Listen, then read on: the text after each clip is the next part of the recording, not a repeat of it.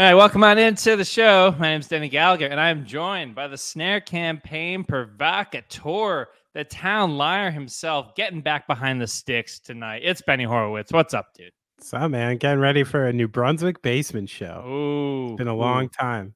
Only difference, I used to have like a ceremonial 40 ounce for every show. That was just part of playing a basement show. So my usual routine of having a 40, playing a show, hitting the grease trucks. I think I've aged out of that. You've aged out of the grease trucks or the 40 or both? Both. Oh. I got to find like a shot of wheatgrass. Oh, no. Before I go on now, you know, to be able to do it. I don't know what I'm walking into, but I'm excited. I'm nervous. Yeah?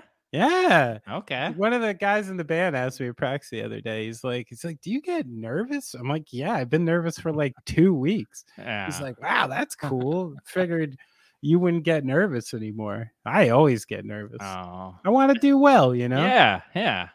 Danny, I have a confession to make. Oh, please, please. It was me who leaked those government documents. Oh. It was me and my gamer chat room. On Benny Horowitz's Discord. Yeah, on my Discord. Oh. I have like a bevy of cis teenage boys who follow me on there. You know, I really had to just drop some knowledge on them to make sure that they're informed about, South Korea's inner politics. Oh, man. Yeah. Well, you want to know what segment, moving right along here, keeps us informed each and every week. Watch list. It's This Day Music History. Do, do, do, do, do, do. All right, what do you got? All right, this day in 1980, Judas Priest released the album British Steel, which, in hindsight now is one of, if not, the most important records of the new wave of British heavy metal, influencing, Maiden and Saxon and all these great bands. It may not be like their best record or their heaviest record, but I think they have a lot to do with the following wave of, you ever wonder why like Metallica was on MTV at all? Know why like cock rock was on MTV at all? Because of like what it was and how heavy it was. And Judas Priest with like Breaking the Law and Living After Midnight, like that's part of the reason was they they made this real slick record with great hooks and the beautiful iconic art on the front with the hand holding the razor blade. And I think it had a lot to do with putting the new wave of heavy metal to the forefront and partially to the mainstream. Listen to this great story I dug up when they were in a house recording the record. And Rob Halford recalls a story where he says it was 4 a.m. and Glenn had set his stack set up downstairs from the room I was in. I was annoyed. So I went down and said, hey, Glenn, can you turn that down a bit? Because I can't sleep. 4 o'clock in the morning and you're living after midnight. Glenn's immediate reaction was, oh, that's a great song title for this tune. Check out these chord progressions. So that was the way they named Living After Midnight in classic band staying with each other fashion. Yeah. Rock and roll alarm clock. I love it. I love it. And I love the visual idea that it took television to kind of make all of that entire movement go mainstream. So maybe with the rise of TikTok and people having these really produced like social media posts for their songs these days, maybe a whole new generation will find all of it. I think so. And you know what I wonder? What? Is I just imagine Rob Halford in like leather all the time, because he's famous for being a leather daddy. Yeah. But I wonder this story, 4 a.m, what was Rob Halford wearing when Nothing. He was trying Underwear. To sleep? Like, I don't know. Like, what if he had like proper jammies, like nightcap? He's still British guy. He might have like a little nightcap in his tea. Not sure. Oh, well, I can just tell you, as somebody that creates from home for a corporation all of the time, since we're not on camera, the uniform is kind of shorts, no shirt, very much the The Taylor Hawkins, Chad Smith way to go about creating is just underwear and just get out there and do it. How many episodes have we done where below the surface here you haven't been wearing pants? Oh, tell me. There's a reason we're talking about the David today. Oh, yeah. Danny getting giddy. Oh, all right. What do you got? Shout out to Josh. All right. All right, Benny. On this day in 2003, a man was arrested because he was accused of making up a Bjork concert and selling tickets.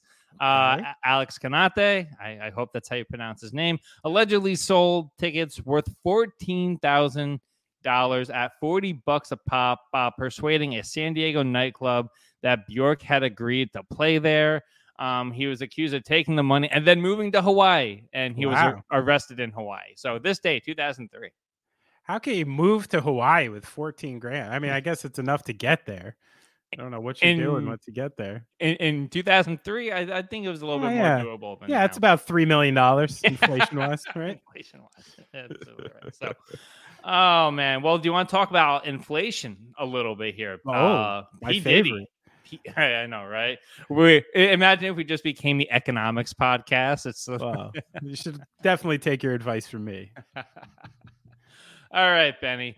Our first thing here, we finally got an answer to one of music's great questions after 30 years. Did Diddy clear his sample of Every Breath You Take ahead of his 1997 hit, I'll Be Missing You? And the answer, Sting was on the Breakfast Club. And he answered the question. Is it true that Diddy has to pay you $2,000 a day because he didn't ask permission to sample Every Breath You Take? Yeah. Wow. For the rest of his life. Wow. No, that's a lie. No, I read that before. Wow. That's not true, is it? But did he ask you for permission? Yes, he did. After the fact? Yes, he did. Yeah. It was after. We're very good friends now. Those Diddy NDAs are so strong. Yeah. So strong. So... And it later came out where Diddy said that, no, it's not $2,000 a day. Yeah. It's $5,000 a day in perpetuity. Now, this is where I got to put a little bit of it into question, and they haven't resolved anything yet. If Diddy's actually paying $5,000 a day, I've done the math. It's $1.8 million a year.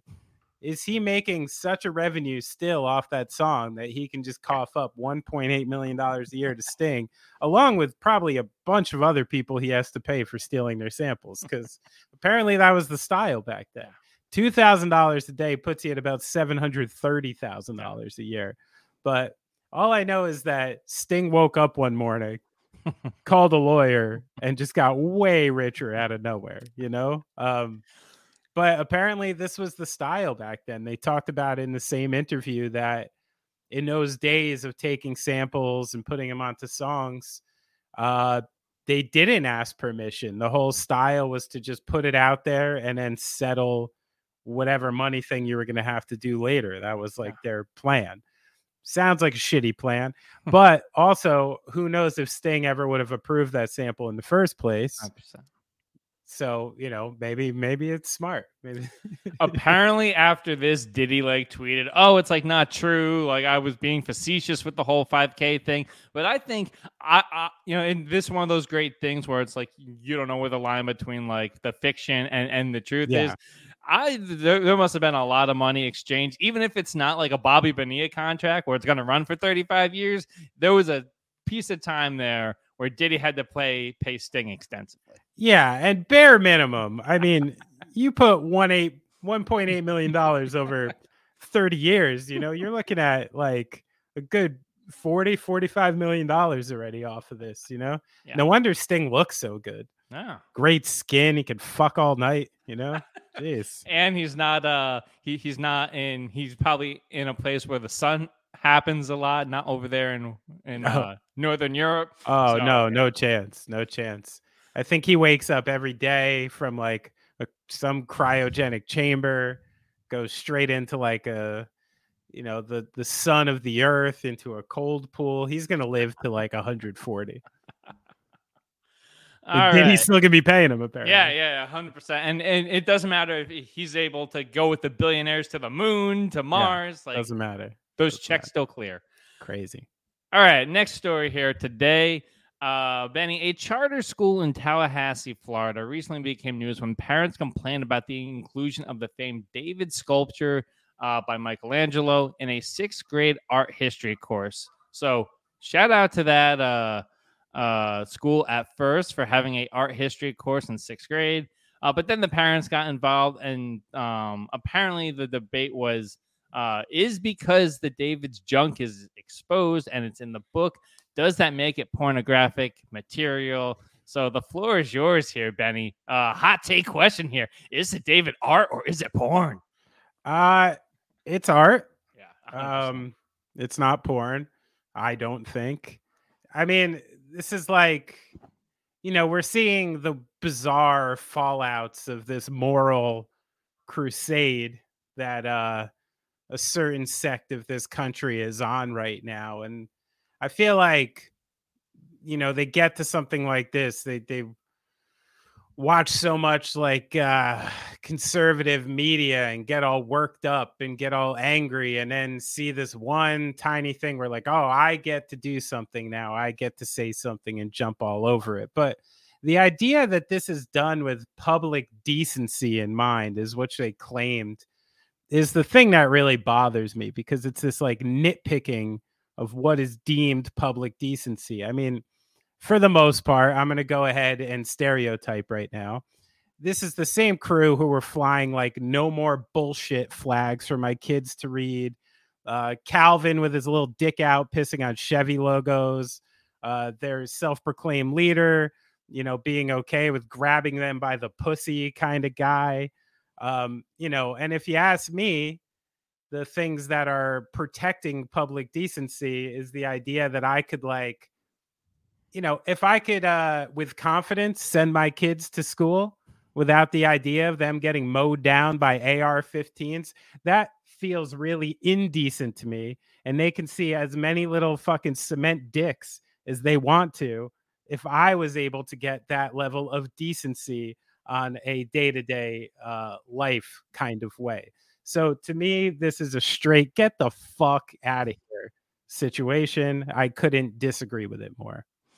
I just love the idea of, you know, you're reading. I don't know if kids still read the World Book in Encyclopedia, and they're going through and like, what parent doesn't know that like what the David actually is? And it's like the depiction. It's a biblical depiction. Their beloved Bible. It's fucking middle school. Yeah.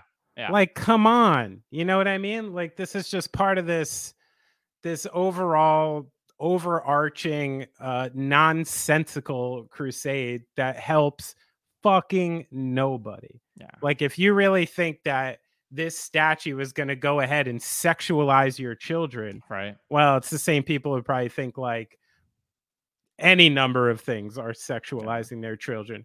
But turn on the fucking E channel for about 4 minutes and I'll find 100 things that I find more indecent than this. Yeah. So, all right. Well, Benny has spoken. I'm excited for Fox News to give you up a call. And please, hey. Please get me on an interview show with, you know what? I don't even want to, I couldn't be in the same room with Tucker. Oh my God. It wouldn't go well for me. May go well for you know, tour dates and stuff like that. Yeah. I'll just get sued because I'm not these are pros at bullshit. I'm just like a regular dude who has an opinion, and I everyone's like, oh, I'd like to give someone like that a piece of my you can't give someone like that a piece of your mind, you know, like all you can do in a room with Tucker Carlson is choose to beat the shit out of him or not. Right. Someone like me anyway. Because I don't think we're going to get through a healthy, robust debate where he's actually listening to my opinions. It's not even on the car. It's not on the table, you know? Opinion in general has become so hard. And I know that's ironic because we sit here talking on YouTube about different things and stuff like that. But I'm still on the Twitter from the phone cleanse, and it's been so good. And just not wanting to consume any of this toxic information, which I think is people spending too much time on their Facebooks and their Twitters is where a lot of this comes from. Sure. And I think we all just need a bit of a cleanse. Hey, maybe this is the summer of no internet. Get outside, go for a jog.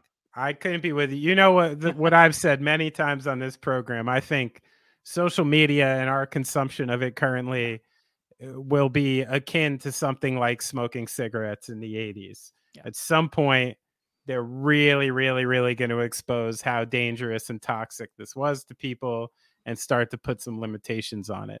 But probably not until too late, because that's usually when we take action.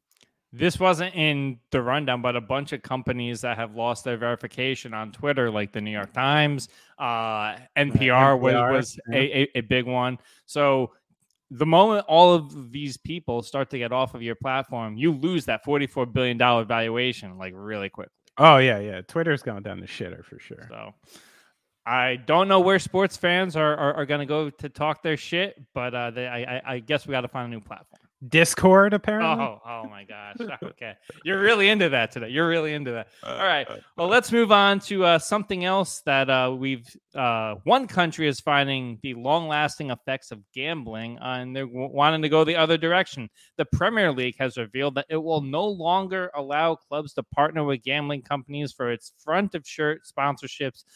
This league is the first in the UK to adopt the measure, and the effective ban will take place in the 2025-2026 season. This in comparison to the U.S., who every single league and their brother is getting involved with gambling. The Washington Capitals were the first NHL team to announce a jersey patch deal with Caesar Sportsbook. The Golden Knights and Coyotes have the same thing, and they've even added some of them have even added sportsbooks to their arenas themselves. So it's kind of interesting. The U.S. is on this. Europe seems to be on the way out of being so closely associated to gambling. Is this whole thing just cyclical? Yeah, probably. I mean, this decision that got brought down, is this like, you know, we're morally opposed to doing this, or we're concerned about our league being infiltrated with gamblers? It's mainly it's only the front of the shirt sponsor. So like if you go to the stadium, they'll still have the sports books there. The ads will still be in the hall there. It's just the front of the shirt, which kind of doesn't make sense. But what I'm asking is like, where's the impetus for this? Like, are they concerned that people are meddling with their games, meddling with their referees in order to, you know, carry out the gambling? Or is this like, oh, we're morally opposed to like online gambling and like how big it's got? It doesn't seem to be morally opposed. I don't know, because you know what it has been able to do? It's been able to give some smaller clubs like a huge boon to like lift up their entire club. So I'm not sure if it is the moral reasonings, but I think, you know, like we've seen a bunch, it's when you have so much and gambling is so accepted, it has really affected fan behavior. And I think that's what they're trying to curb. Yeah. Yeah.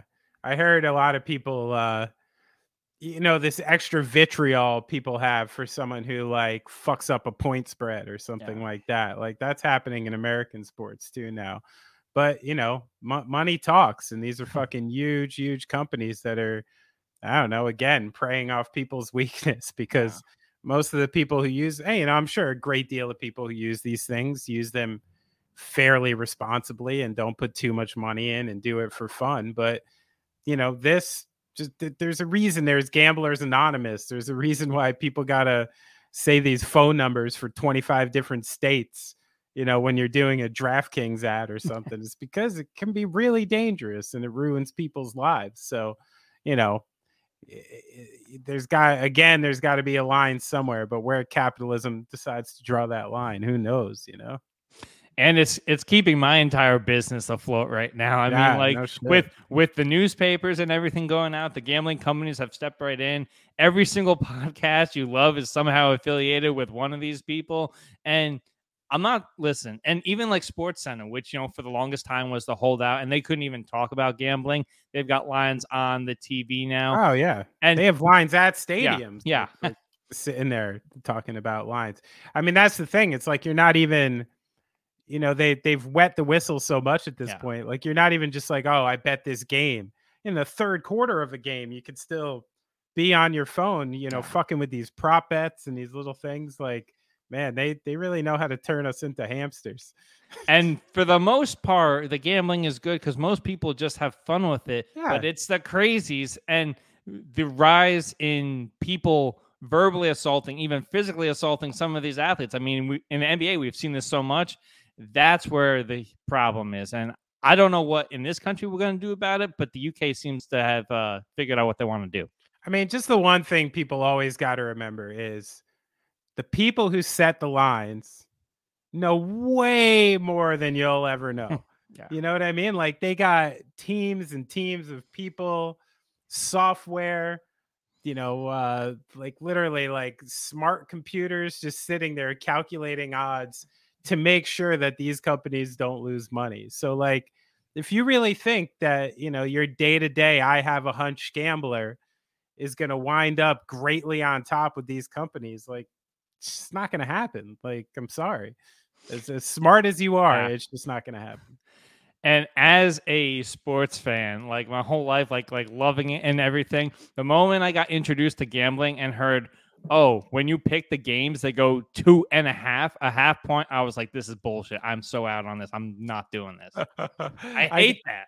I got out of gambling when I owed a guy named AdRock a whole lot of money at some point.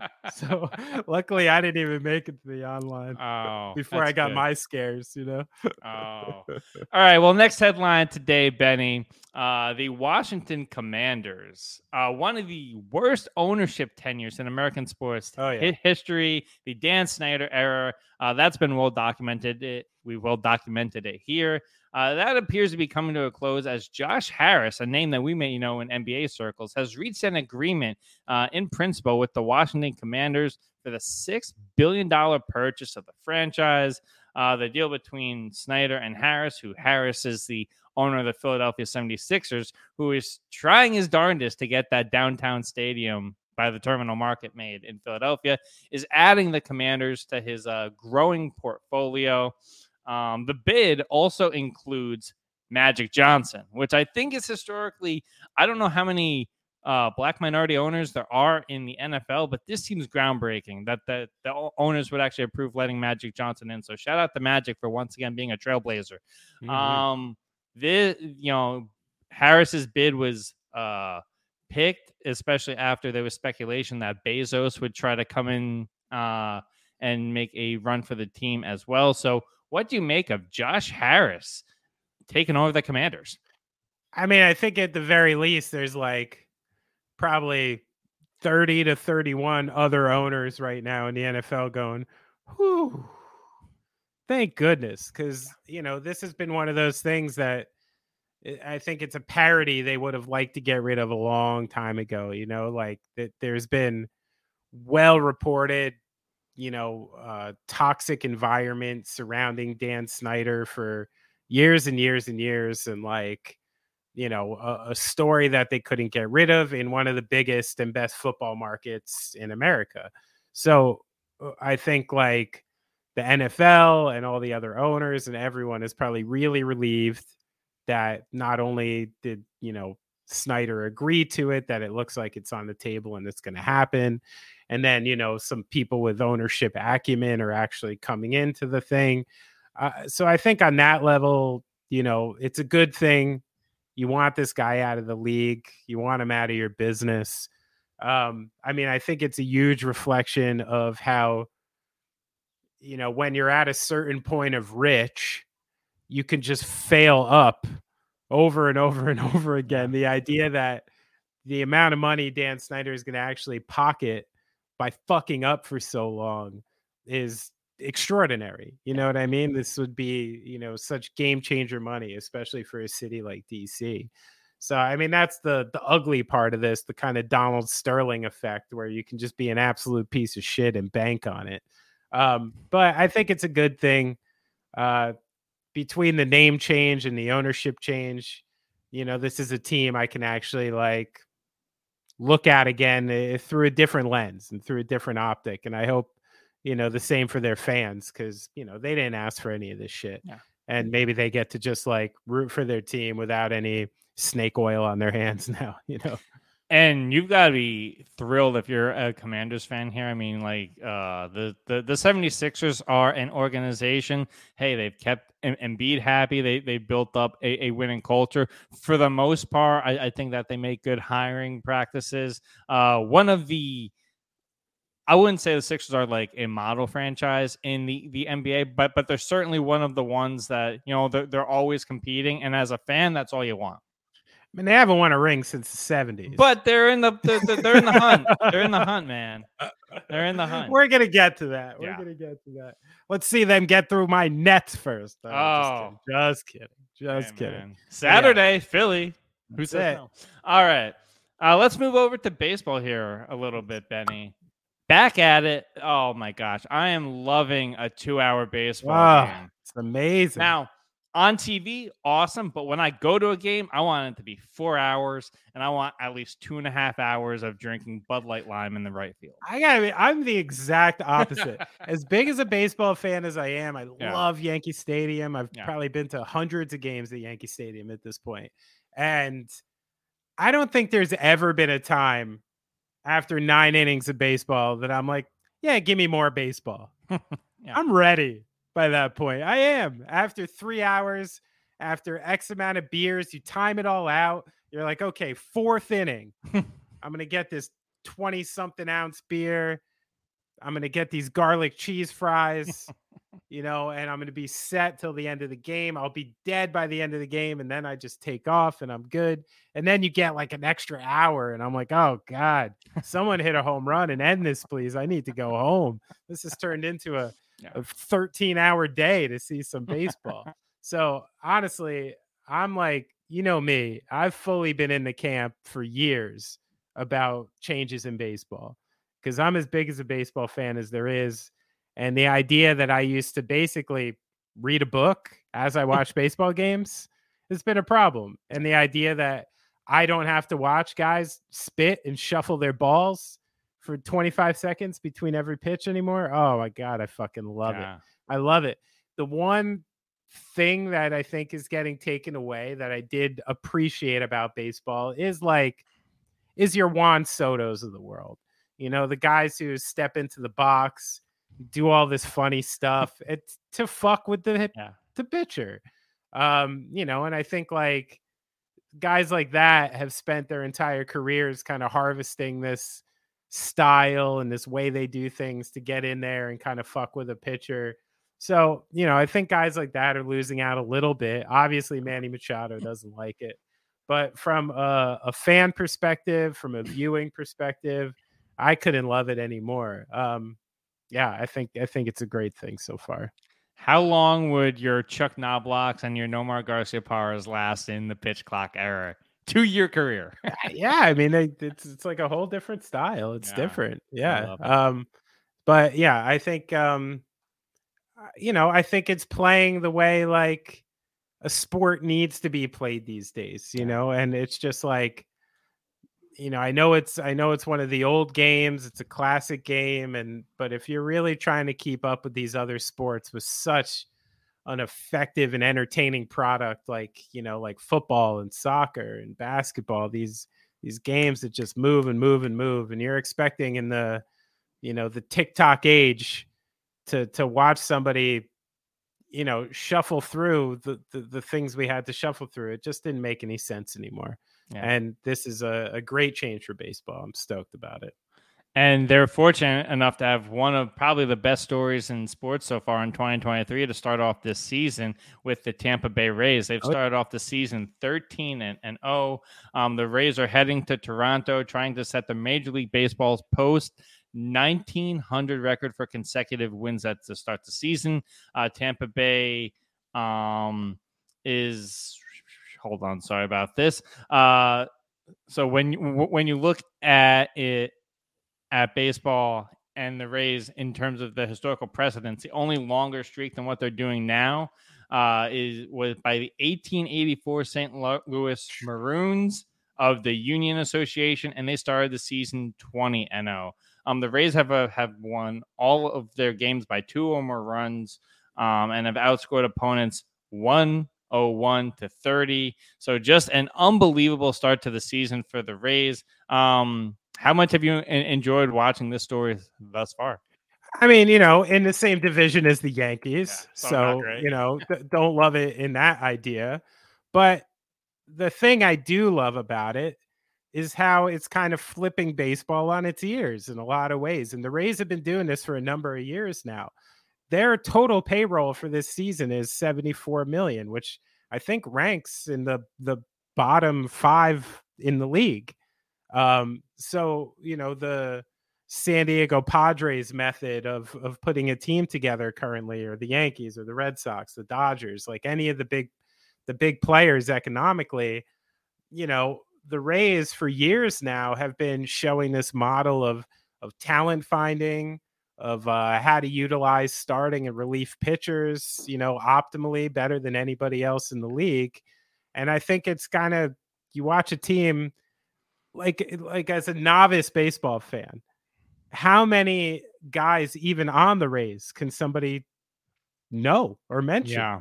You know, even the novice baseball fan might be like, oh, that's Randy or Rosarena or Wander Franco, because he was a big prospect, or Brandon Lowe, because that's, you know, a last name people recognize.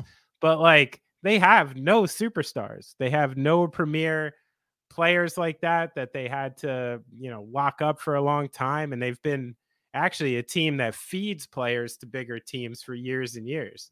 And they adapted. And I got to give them credit for just being one of, if not the smartest organization in baseball to pull this off. And I'm here for it. I think it's a lot of fun. They literally have one player on the roster this season making more than $10 million a year, which is Zach Eflin. You know, it's not like they went out and signed Max Scherzer or something.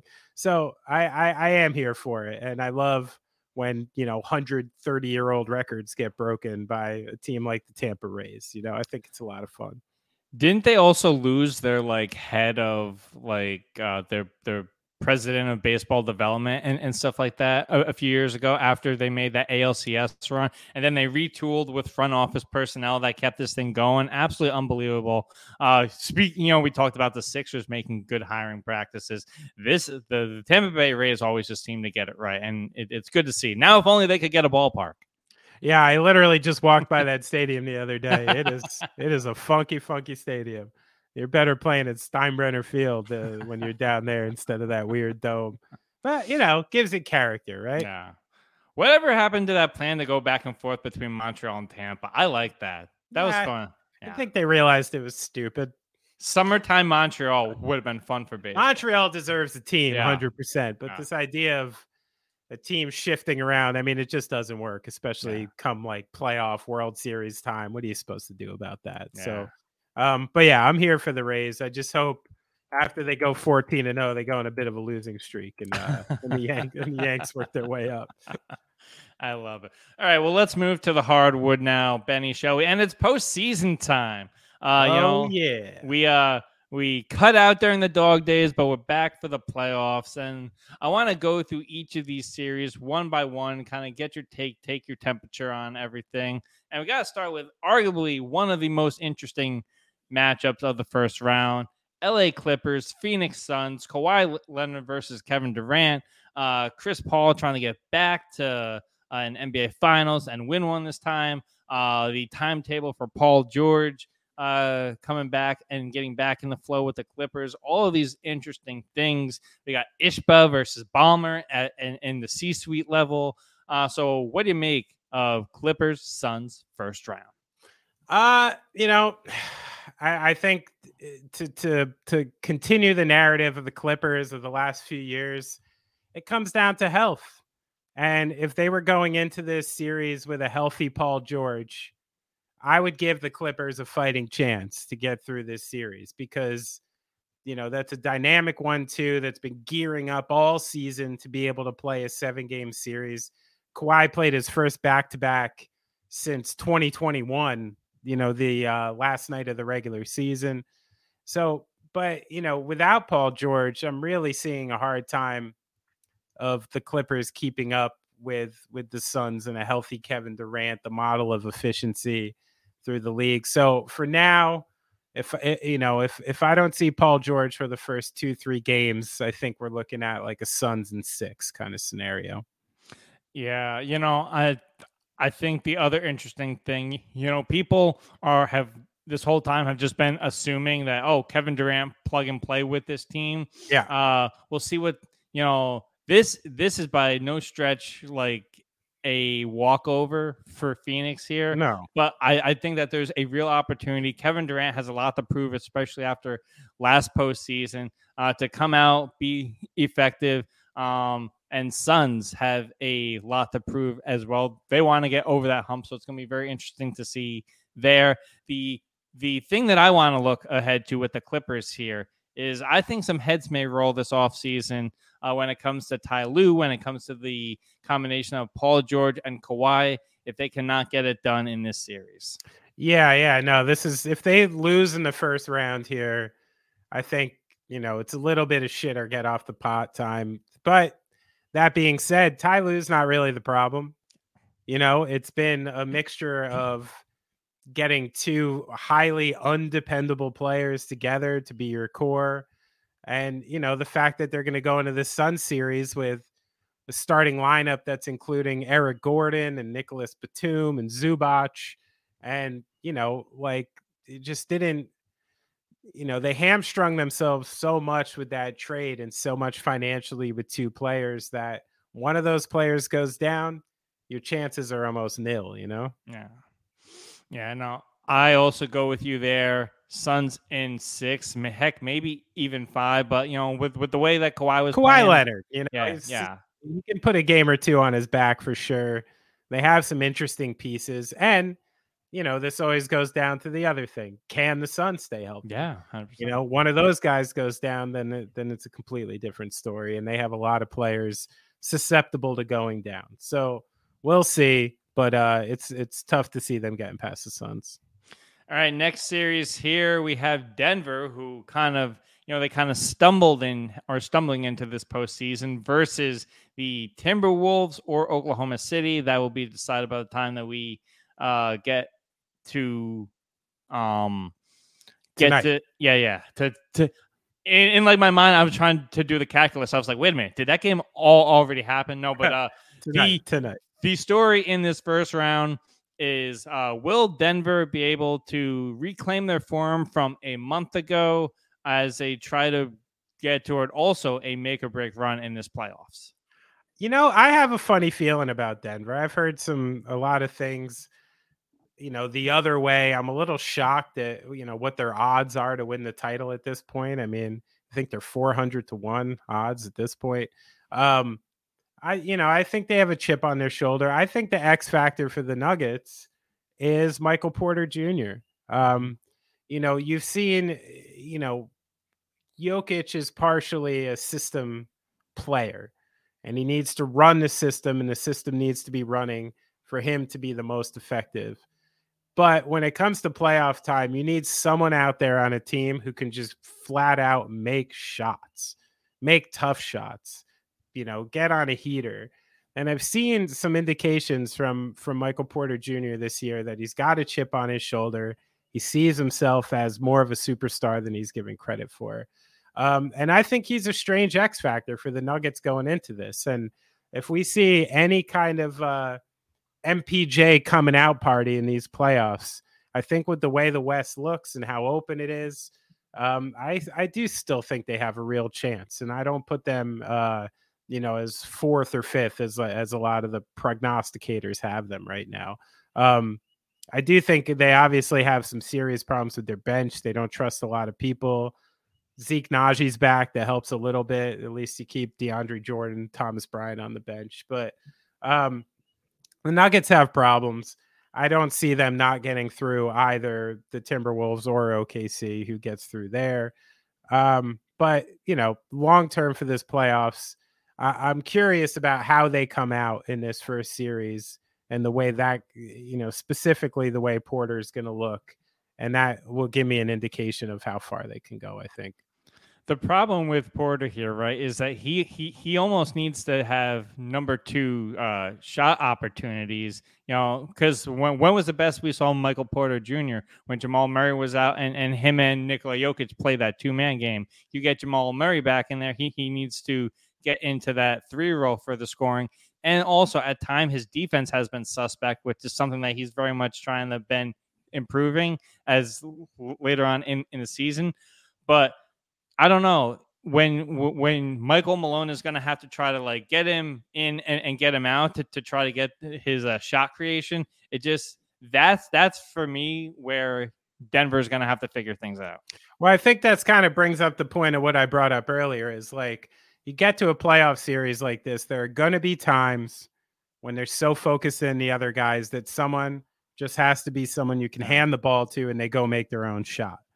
With his size, with his athleticism, the way he can shoot from the outside, I think he's the guy on that team who's going to be tasked with doing that.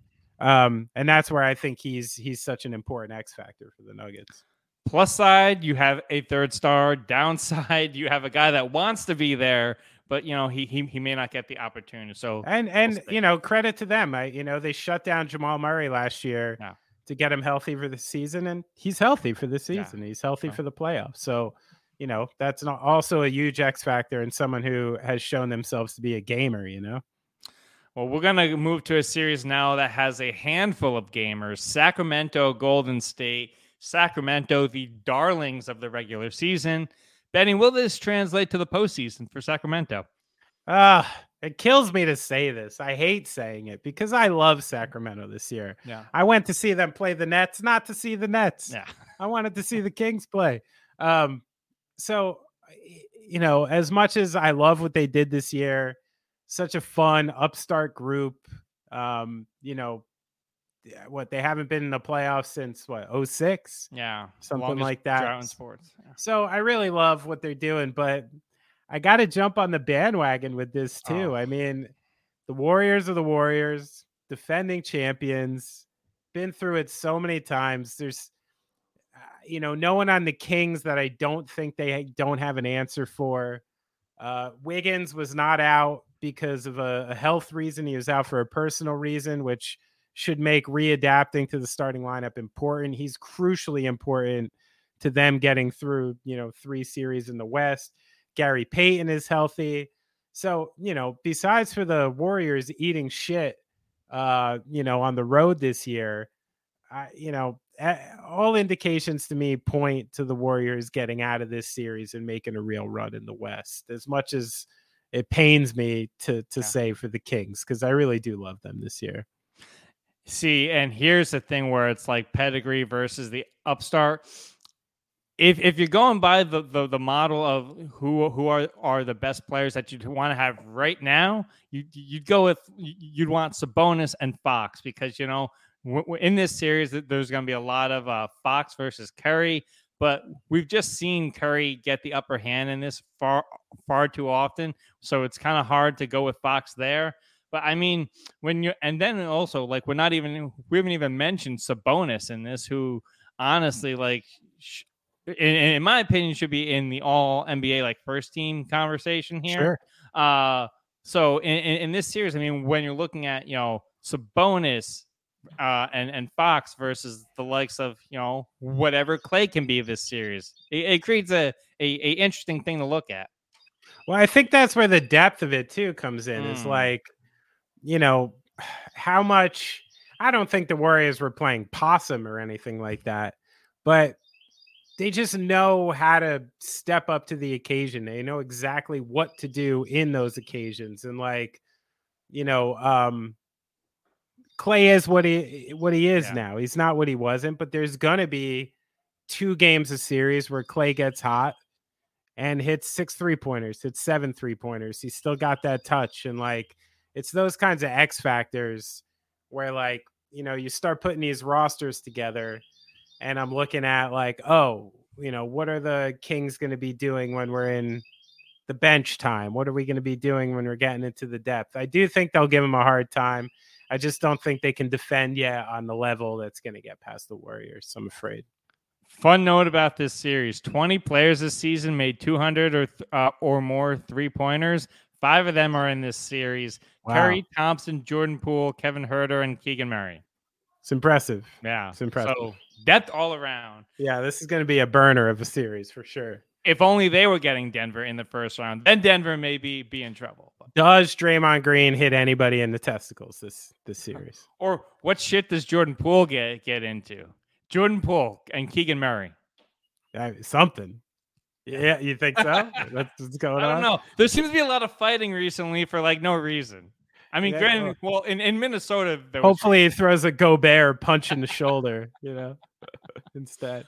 All right, keeping it in the Western Conference, Memphis versus Los Angeles. Dylan Brooks versus LeBron James. A whole conversation about the newly acquired depth here with the Lakers, and also a potential series for Anthony Davis to try to reemerge as one of the top guys in this league. So, Lakers, Grizzlies, who you got here? You know, I'm bucking trends on this one. Yeah, because I watched the Lakers play the Timberwolves. I watched the Lakers a lot this season. You know, this idea that this group is just going to turn it on, yeah, and be like a championship contender seriously doesn't make any fucking sense to me. Besides for the idea that LeBron James is on the team and Anthony Davis has a good game, one every out of 3 or something like that, where he's dominant.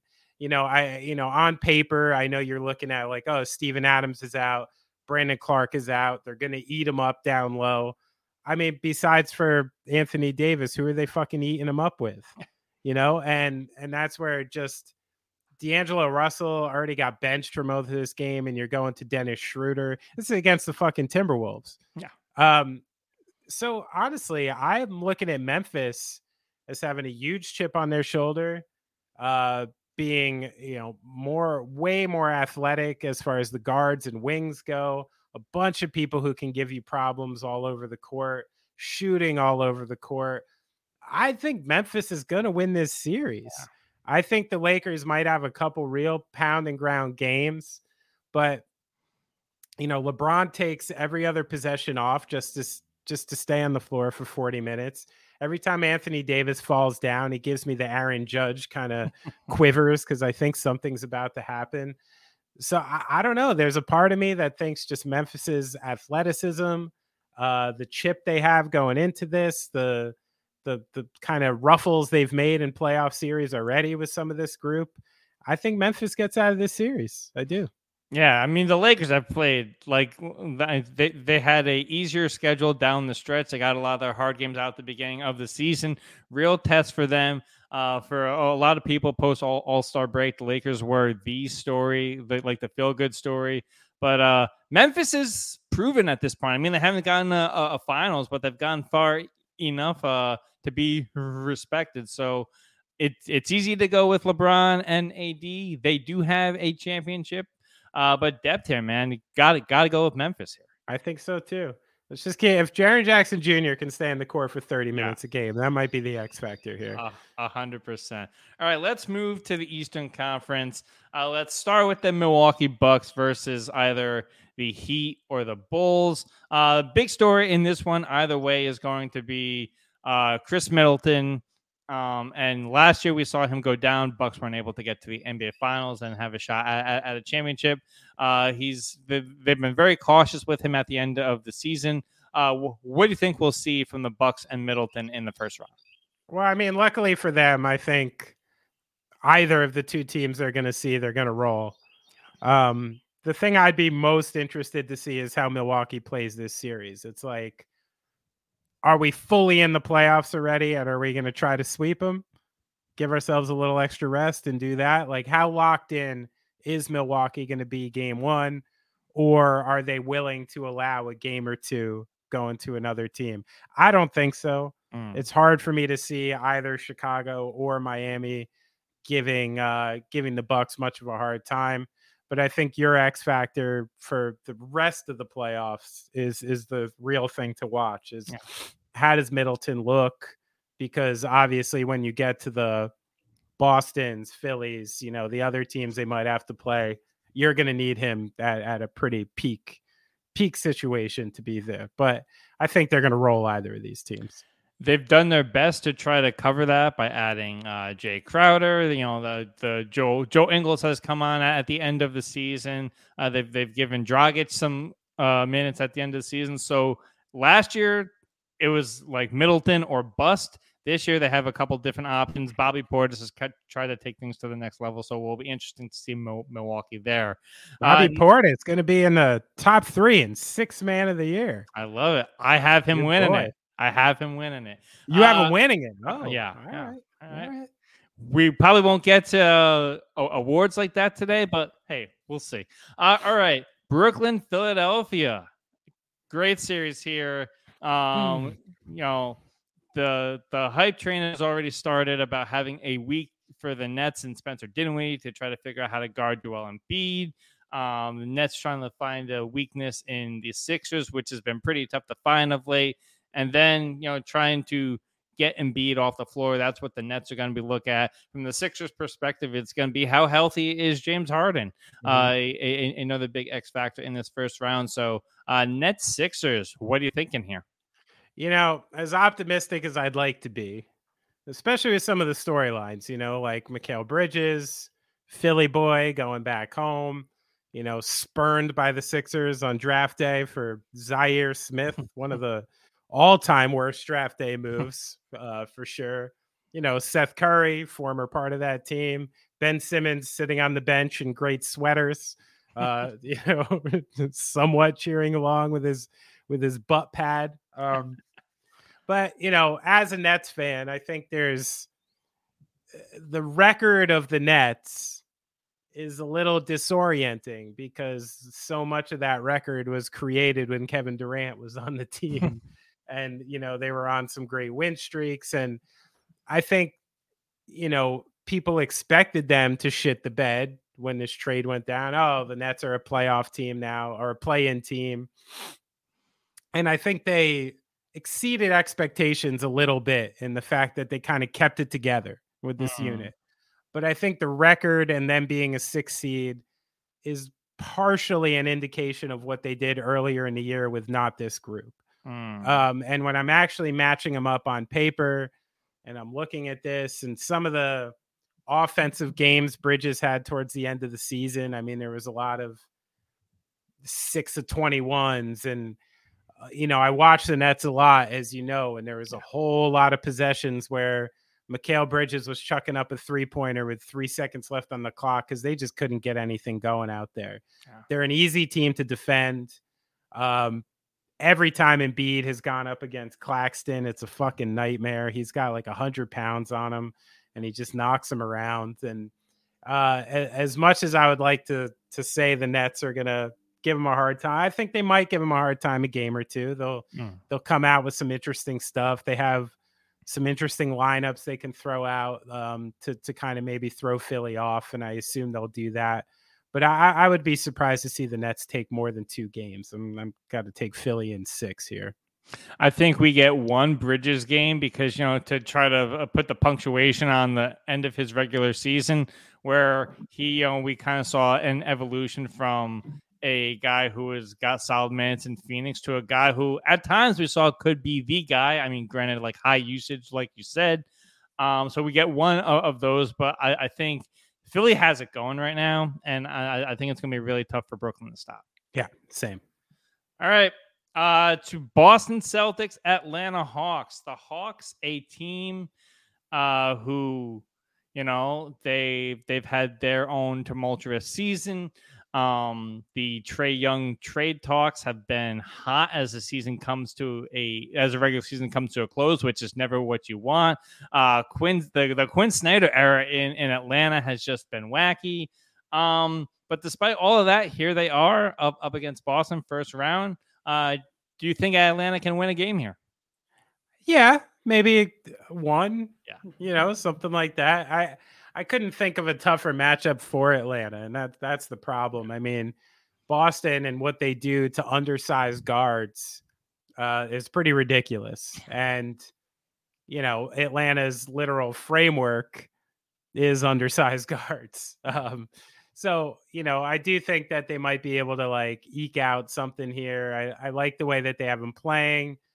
Sadiq Bey was a great, like, you know, last minute squeeze into that roster. I don't know if they make, you know, stay on the course they did if they don't have him, but I don't have a lot of confidence in Atlanta taking more than like a game of this series. Yeah, because when you think of the Hawks, you think of like Trey's like 3-point shooting, but you know, this season Al Horford has been shooting 44% from three. Time Lord absolutely fucking doing it.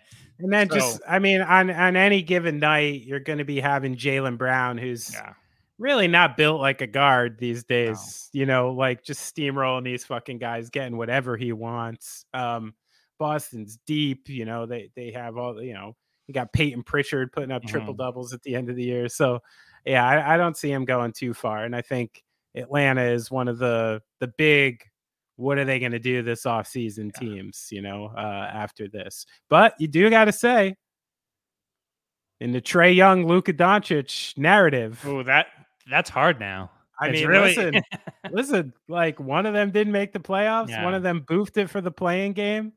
One of them kept them 500 all year and got themselves in as a 7 seed. I don't know.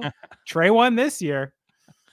The last thing I'll say about this series, Hawks, you know, against the Heat, they relied on second chance opportunities. You're not going to get that against Boston. So I think that this one's going to be very quick. And then if the Brooklyn Philadelphia series goes longer and Boston's able to get this done in say like 4 or 5 games, once again, advantage Boston. That's the one that we're really going to be looking at. Yeah. Yeah, that's true. All right. Oh, then the darling series here, the absolute darling series, the New York Knicks, Cleveland Cavaliers. You know the story from the offseason. The Knicks wanted Donovan Mitchell. Instead, they got Jalen Brunson, who Jalen Brunson has become a bona fide star in this league. You've got just everything that you want here. Mitchell, homecoming. Playoff basketball back at MSG. What do you make of this series?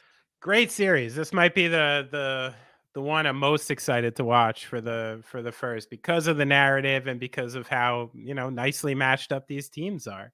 I think Julius Randle's health has been a little overlooked. Yeah. I think that's a huge factor. And in order to get through Cleveland, they're going to need Randle doing his Randle stuff the entire series. But I see this so matched up that I'm kind of going, quickly to X factors. Yeah. And to me, the X factor of this series is Donovan Mitchell. And I think when push comes to shove and you need a basket, you need late game heroics, you need someone who is going to step up and shine in the moment. I put my faith in Donovan Mitchell when it goes to that. So I think it's going to be a great series. I think New York definitely takes a couple. That, you know, it's going to be tough to beat them at the Garden, but in the end, I got Cleveland in 7 because of, you know, the Donovan Mitchell X factor and the fact that I thought we saw a slightly progressed Evan Mobley towards the last couple months of the season, who's, you know, month by month turning into the player that everybody thought he could be. So yeah, I got Cleveland in about 7 with this one. Massive who is the best player in this series, you know, because there is as we stand right now, and I know like this will be answered in a week or so from now, but you can debate Jalen Brunson or Donovan Mitchell, who's the best player in this series. My money is on Donovan Mitchell. I think he is a first team all NBAer this season, but the debate can be had.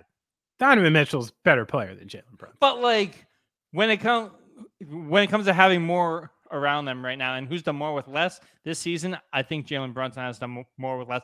Getting a team that was like a 8 seed up into the 4 or 5 spot, I think that's huge. I will tell you, Darius Garland is fast. Yeah. That guy get end to end quick. And, you know, that's where, you know, New York's going to have to pull the full Mitchell Robinson, plug him up, try to slow this game down as much as they can to get through this thing. But you don't think, say the Knicks win, say Jalen Brunson's amazing. You don't think that people will be like, Jalen Brunson better than Donovan Mitchell? If that actually happens, then we can have that conversation. Sure. It's in the offering. I'll give you that. Sure, it's on the table. Right. And hopefully, Danny Green gets to play this series because he's been missing in action. So I see too much of Danny. Do you want to shelve our awards conversation? Or... Yeah. All right. Who cares? Plenty of ways to get in contact with the show. You can email us at the tuneuppodcast@gmail.com. 2 P's in there. Follow us on all the social platforms at TuneUpHQ on Twitter, Instagram, and TikTok. If you want to follow the big man on Instagram, he is at Benny Horowitz. I'm at Denny Gallagher. Benny's got the big show tonight, but do you have anything else? Everybody love everybody. Keep the cement dicks out. The show has ended. Go in peace. You've been listening to and watching The Tune Up.